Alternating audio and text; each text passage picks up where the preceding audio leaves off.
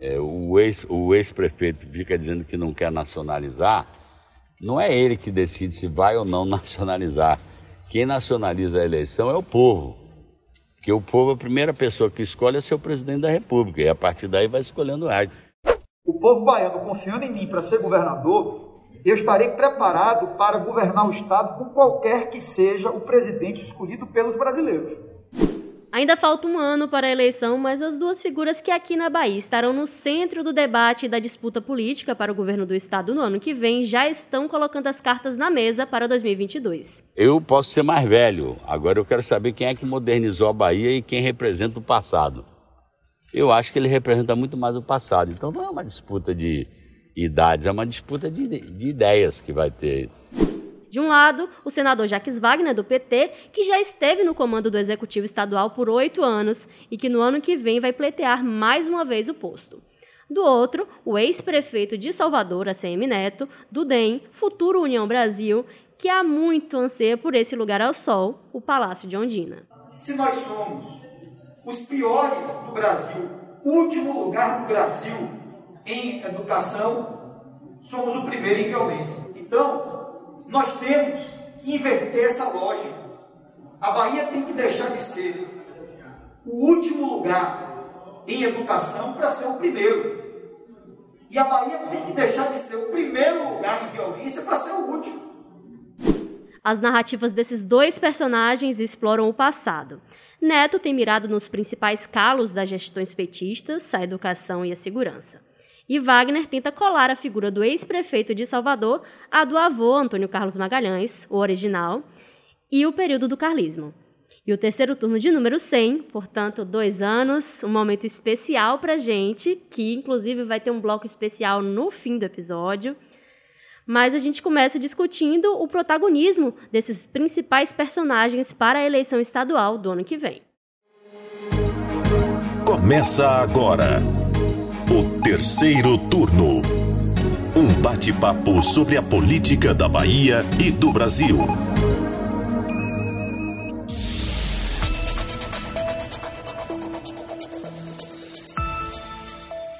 Eu sou Jade Coelho e comigo na bancada do podcast de política do Bahia Notícias e agora retomando a gravação de forma presencial, os repórteres do site Mari Leal. Oi, oi, meu povo. E Gabriel Lopes. Olá, pessoal. Bom, a gente vive falando isso, né, Mari? Que tem gente que não acredita, mas 2022 já chegou, politicamente pelo menos, a gente consegue afirmar isso. 2022 é agora. Exatamente. Nós temos assistido aí ao debate eleitoral se aquecer e aqui na Bahia dois nomes de grupos políticos historicamente que historicamente vem se enfrentando na disputa pelo governo do estado, né, Jacques Wagner e a Neto, como a gente disse no início, já estão colocando as cartas na mesa. O PT está no poder há quatro mandatos. Em 2022 serão 16 anos de gestões petistas na Bahia, duas de Rui Costa e duas de Jacques Wagner, que é o nome do partido para a eleição do ano que vem. A ACM Neto chega aí como uma figura de oposição, com um legado e duas gestões muito bem avaliadas em Salvador.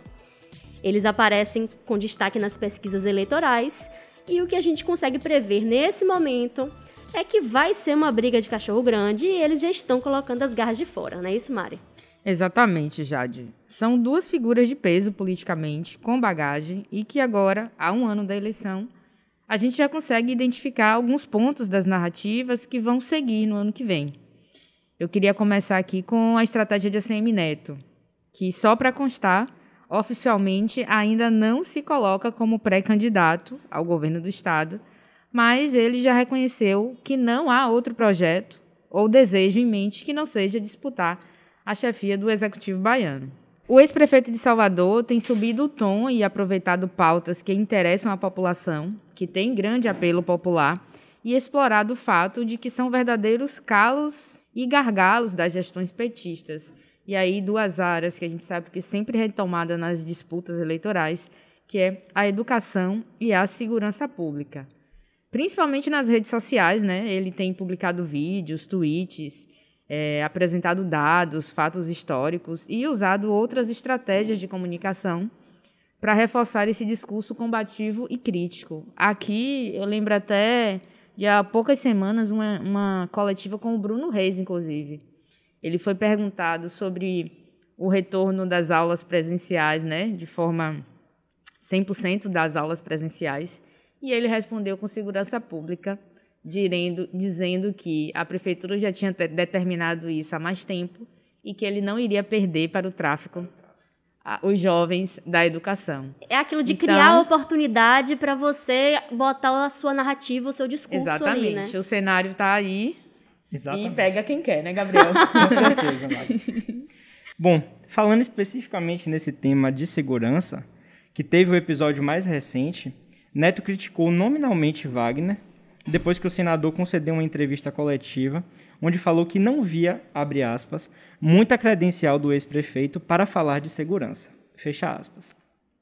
E aí a resposta de Neto veio no Twitter, onde ele sugeriu que era impressionante como o senador Jacques Wagner, nas palavras dele, fechava os olhos para a gravíssima situação da violência em nosso estado.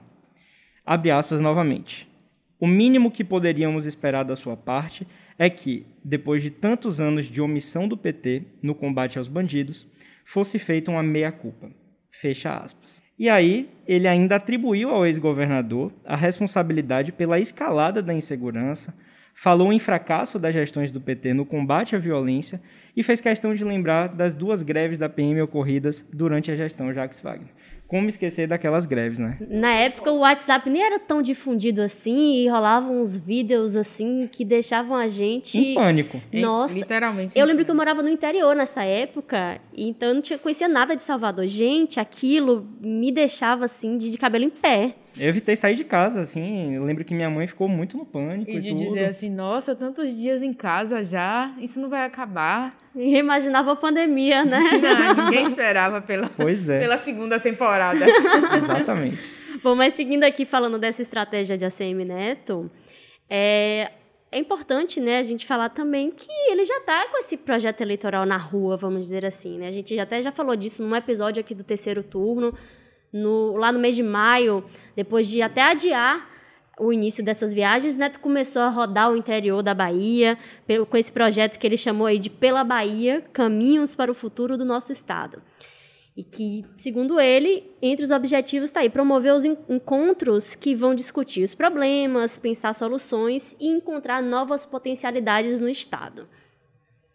E aí, uma coisa que eu tenho reparado, principalmente desse comportamento nas redes sociais, é que ele traz esses fatos, esses relatos que as pessoas estariam fazendo para ele nessas viagens e atrela esse discurso combativo, né, de crítica, trazendo dados, fazendo, é, trazendo esses relatos, fazendo provocações para os adversários.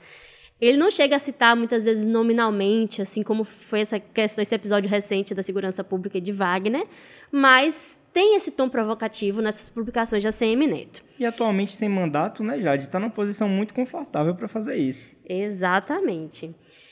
E, enfim, a gente até já falou disso aqui também, né? Só que o fato é que essa movimentação de Neto é importante, né? Porque Tá certo que ele tem uma bagagem política, ele foi deputado federal, ele foi prefeito aqui de Salvador, só que é isso, ele é uma figura bem avaliada e muito conhecida aqui na capital.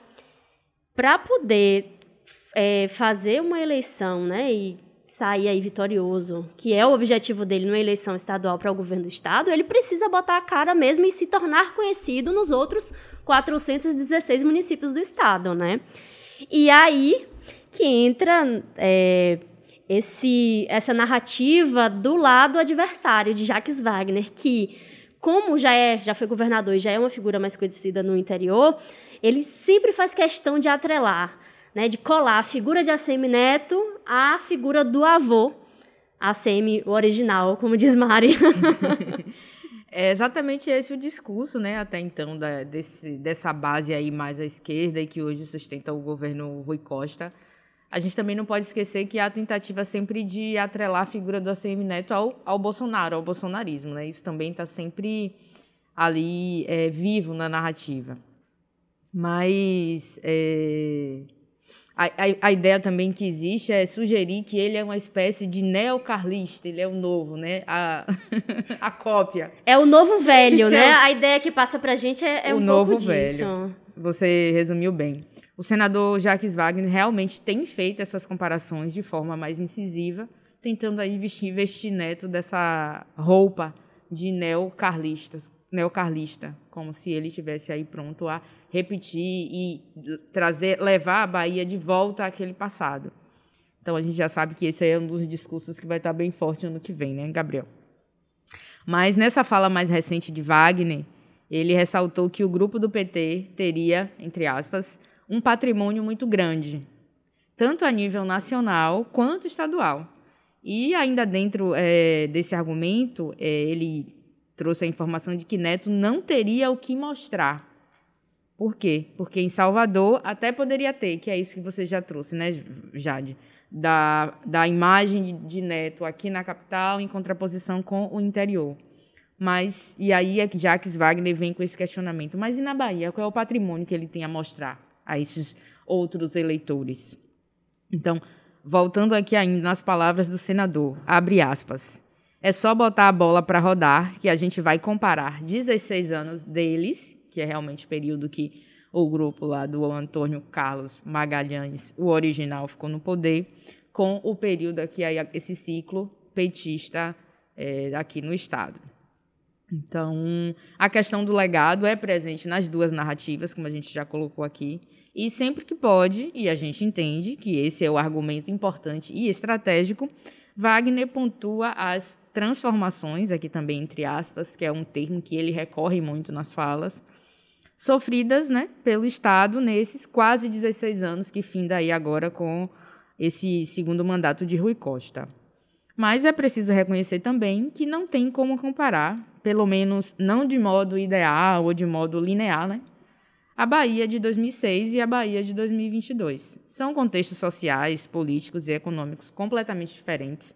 E a gente sabe que o plano nacional também interfere nesse resultado aqui desse desenho, que, tá, que se tenta fazer uma comparação direta, mas não é assim tão simples.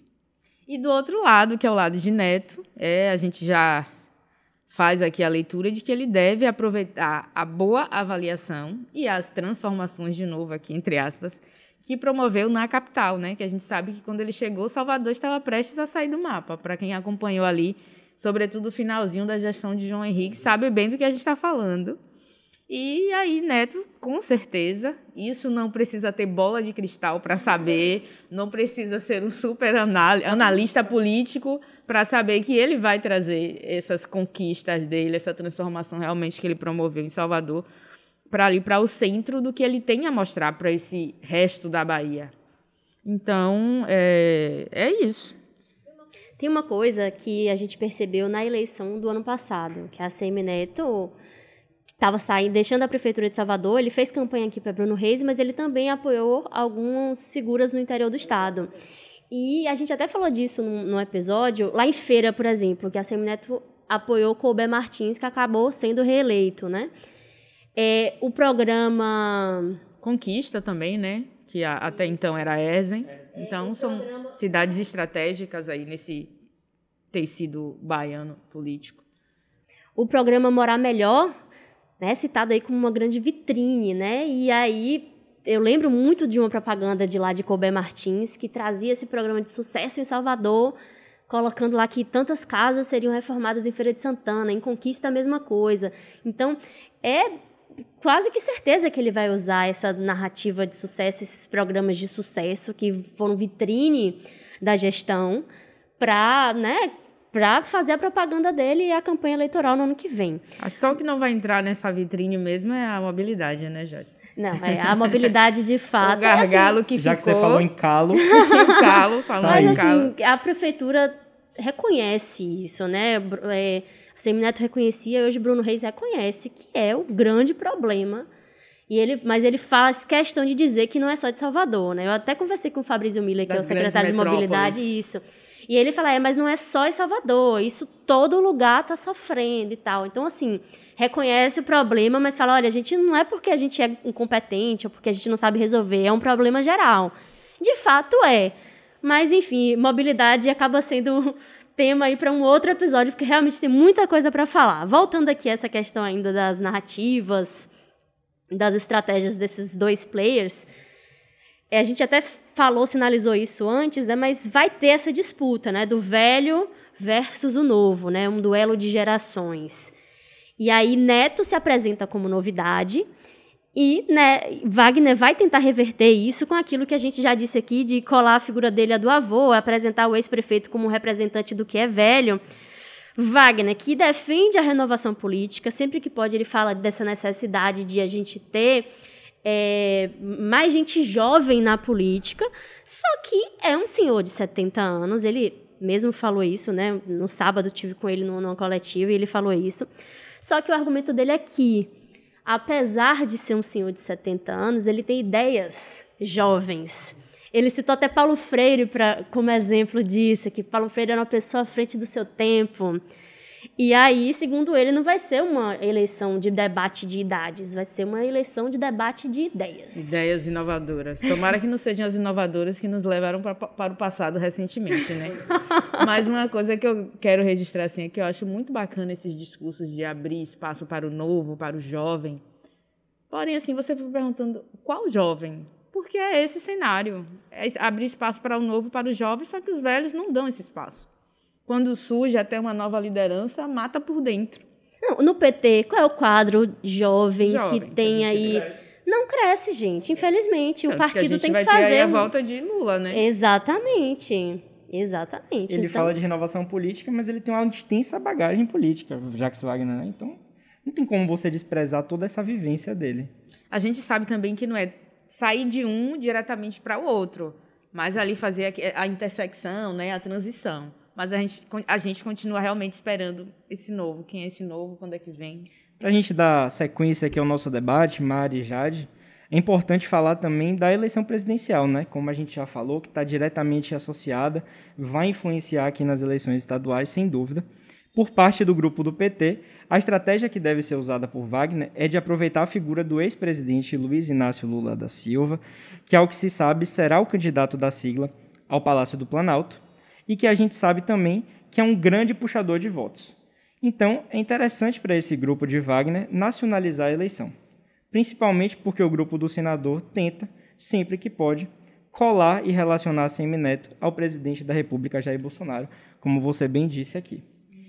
A CM Neto, por sua vez, argumenta que a questão nacional não vai interferir no, plano, no cenário local. O ex-prefeito de Salvador chegou a classificar o ex-presidente Lula como uma das lideranças políticas de maior peso do Brasil. Inclusive, a gente deu isso aqui no Bahia Notícias. No entanto, fez a leitura de que o petista não é capaz de definir o rumo das eleições de 2022 na Bahia. No fim de semana, ja, é, Jacques Wagner também respondeu Neto nesse sentido, dizendo que não cabia a ele definir ou não a nacionalização da eleição. Não tem como, gente, uma eleição Está de presidente, dissociado. ainda mais numa situação política que a gente está, não tem como você separar as duas coisas, vai interferir. Eu até entendo do ponto de vista de Neto, para ele seria vantagem que a eleição não fosse nacionalizada, mas assim, é uma coisa meio utópica, né? Eu ouso dizer aí. Bom, mas nesse ponto, né, num episódio normal, num episódio qualquer, Convencional. convencional, a gente estaria chegando ao fim, mas hoje, como a gente di- disse no início, é um terceiro turno especial, é um terceiro turno de número 100, que é um número representativo, né, importante pra gente. E por isso, o programa de hoje vai ter um bloco especial, porque são 100 episódios, são 100 sextas-feiras, são muitos fatos, muitas reviravoltas, bastidores, mudanças de cenário que você, ouvinte, acompanhou com a gente ao longo desse tempo. E aí, nesse período, você ouviu discussões de fatos nacionais, locais, como esses fatos nacionais reverberaram nos locais, além das figuras que estão no centro desses acontecimentos. Então, a gente vai lembrar aqui um pouco de como era o cenário político 100 episódios atrás.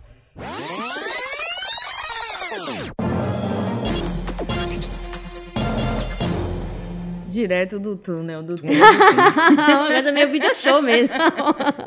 Política show.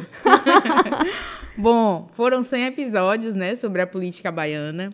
E a pauta de, da edição de estreia, lá em novembro de 2019, foi a repercussão da primeira viagem do ex-presidente Lula né, a Salvador após deixar a prisão. Já foi assim um grande evento. Na capital baiana, e na, na época, né, o petista participou de uma reunião da Executiva Nacional do PT e teve um encontro reservado com o governador da Bahia, Rui Costa, e outras lideranças do partido lá no Palácio de Ondina. Me vem até foto desse momento aqui na Eu mente. lembro de Lucas Arraes, que na época trabalhava aqui com a gente, fazia até o terceiro turno, que chegou aí pra frente do Palácio de Ondina. E a gente, Lucas, manda foto. Não tinha foto, gente. Era só os carros pretos que passavam lá e a gente não sabia quem estava dentro dos carros. Na época, né, a visita de Lula animou os aliados do PT baiano, né, para a eleição de 2020 e manteve vivo o sonho presidencial de Rui, que agora parece muito distante. Engraçado que lá em 2019 era uma prévia para a eleição municipal e a gente está aqui de novo no mesmo período, uma prévia para as, ele- para as eleições nacionais ano que vem, falando praticamente das mesmas figuras. E aí, Gabriel, conta aí mais pra gente como é que Bom, no ano seguinte, aqui no nosso túnel do tempo, como você bem disse, lá em 2020, era um ano de eleição, né? Como você falou. E ninguém esperava um de pleito. Covid. E de Covid, que ninguém contava com isso, né? Ninguém contava com isso. Ninguém esperava um pleito com data extraordinária justamente por causa da pandemia. A pandemia estava muito forte ainda.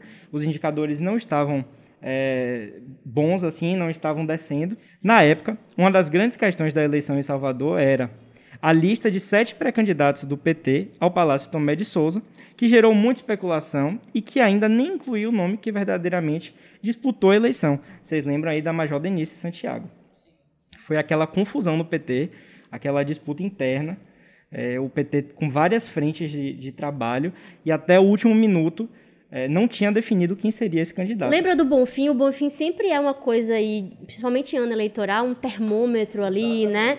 E aí nesse ano, no início de 2020, não, Rui não foi porque tinha feito aquela cirurgia na mama, enfim. E o Bonfim foi basicamente isso, um termômetro ali para os pré-candidatos. E aí, ok, a gente tinha Bruno Reis, que oficialmente não tinha sido. Não, tinha acabado de ser oficializado como É, Tinha- candidato. No dia de Reis, inclusive. Isso, no dia de Dia de Reis. Reis. Tinha acabado de ser oficializado como o candidato de sucessão de ACM Neto. E no PT tinha gente pra caramba. A gente ia falar com as pessoas lá e tinha Fábia, tinha Moisés, tinha Jorge Sola, Robinson, Vilma Juca, Reis. Vilma Vilma Reis. Imagina, e acabou sendo o Major Denise, que nessa época era uma figura que ninguém imaginava que podia entrar nessa disputa, Não né? tinha a musculatura necessária para aquela disputa, né? Exatamente. E aí é, é aquela coisa, né? Em política, quando termina uma especulação, a gente começa outra especulação. A gente vive disso, gente. É A isso. nuvem. Nosso, nosso São as trabalho é nuvens. esse. nosso trabalho é esse. E quando Bruno Reis foi anunciado, né, como esse sucessor de ACM Neto, a especulação da vez era quem vai ser o vice de Bruno Reis. Procura-se um vice para Bruno Reis, que a base toda queria ser, né, ocupar Muita esse lugar de destaque. agradar, né?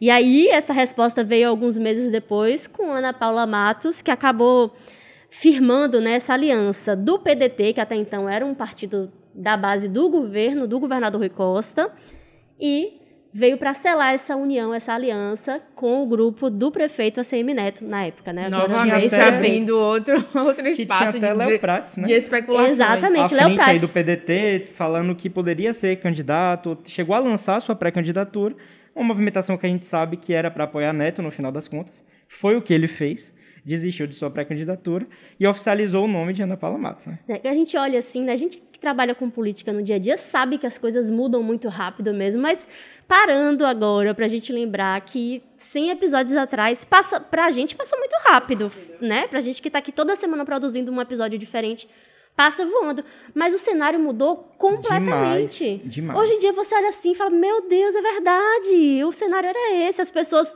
do momento eram essas, e sabe? Muda muito rápido, né? E no governo do estado a gente teve dois projetos polêmicos, que foi a venda do Colégio Odorico Tavares, né? Na- da sede, já que o colégio já não funcionava mais, que gerou muita repercussão e teve até a ocupação do prédio por, por estudantes na época. E o segundo projeto eh, foi a aprovação da reforma da Previdência Estadual. Em uma sessão marcada por confusão e tumulto na Assembleia Legislativa. Você que Essa sessão aqui, eu posso falar com propriedade. Lugar de eu estava fala. lá. E realmente, eu acho que até hoje, assim, da, da minha pouca trajetória profissional, é um dos momentos mais intensos. Inclusive no momento que eu me vi, de um lado, os homens da choque, e do outro lado, os, os policiais, né, os manifestantes. E a imprensa no meio, não podia correr nem para um lado, nem para o outro, e bomba de, de gás lacrimogênio, e gente passando mal. E Porta gente ali- quebrada. Porta que, a eterna porta da alba que quebra em toda manifestação.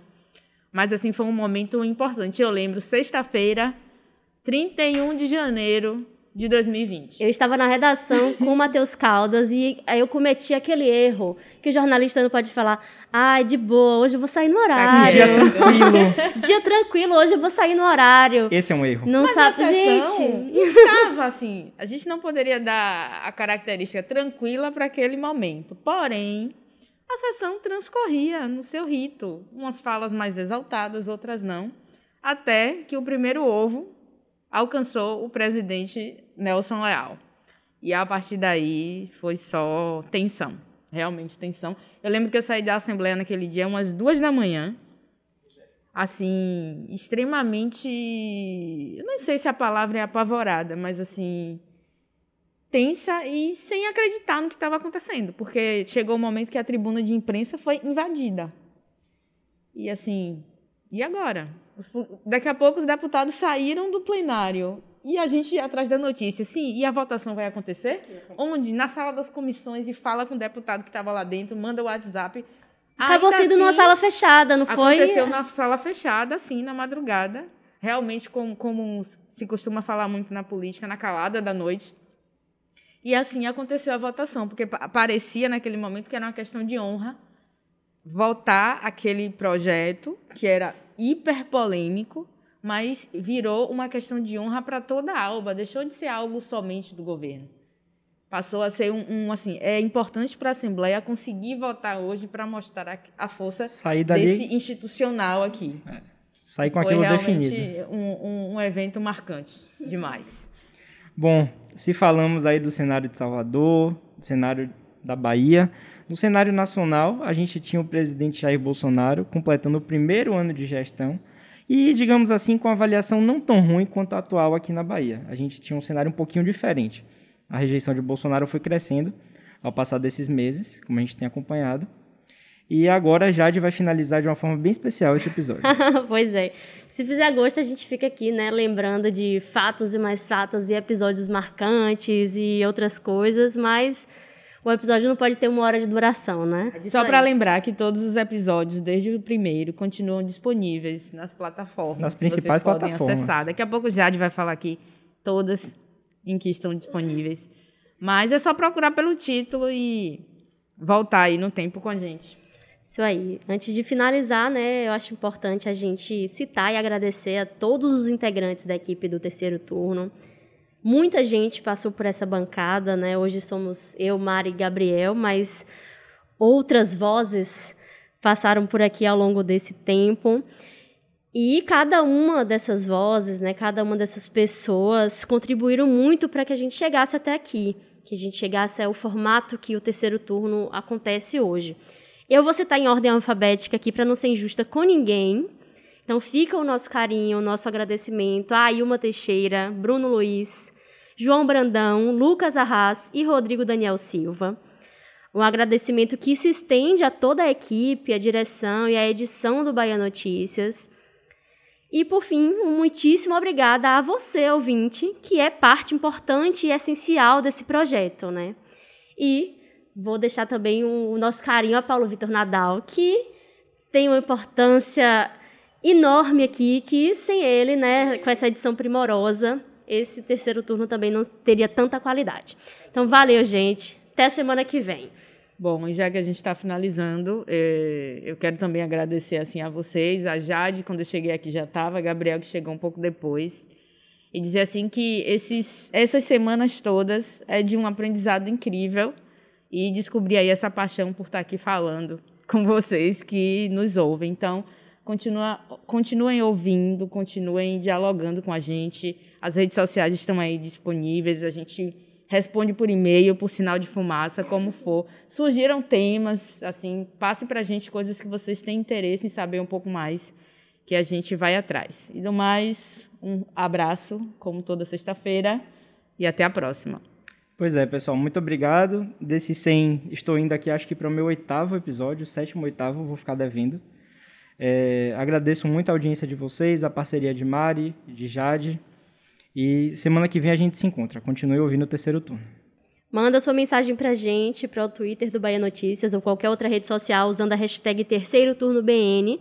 O programa é gravado da redação do Bahia Notícias e conta com a apresentação dos repórteres Jade Coelho, Mari Leal e Gabriel Lopes. No início desse episódio, você ouviu as vozes do senador Jacques Wagner e do ex-prefeito de Salvador, ACM Neto. Os áudios utilizados são do Bahia Notícias e das redes sociais. A edição de som é de Paulo Vitor Nadal e o roteiro de Jade Coelho.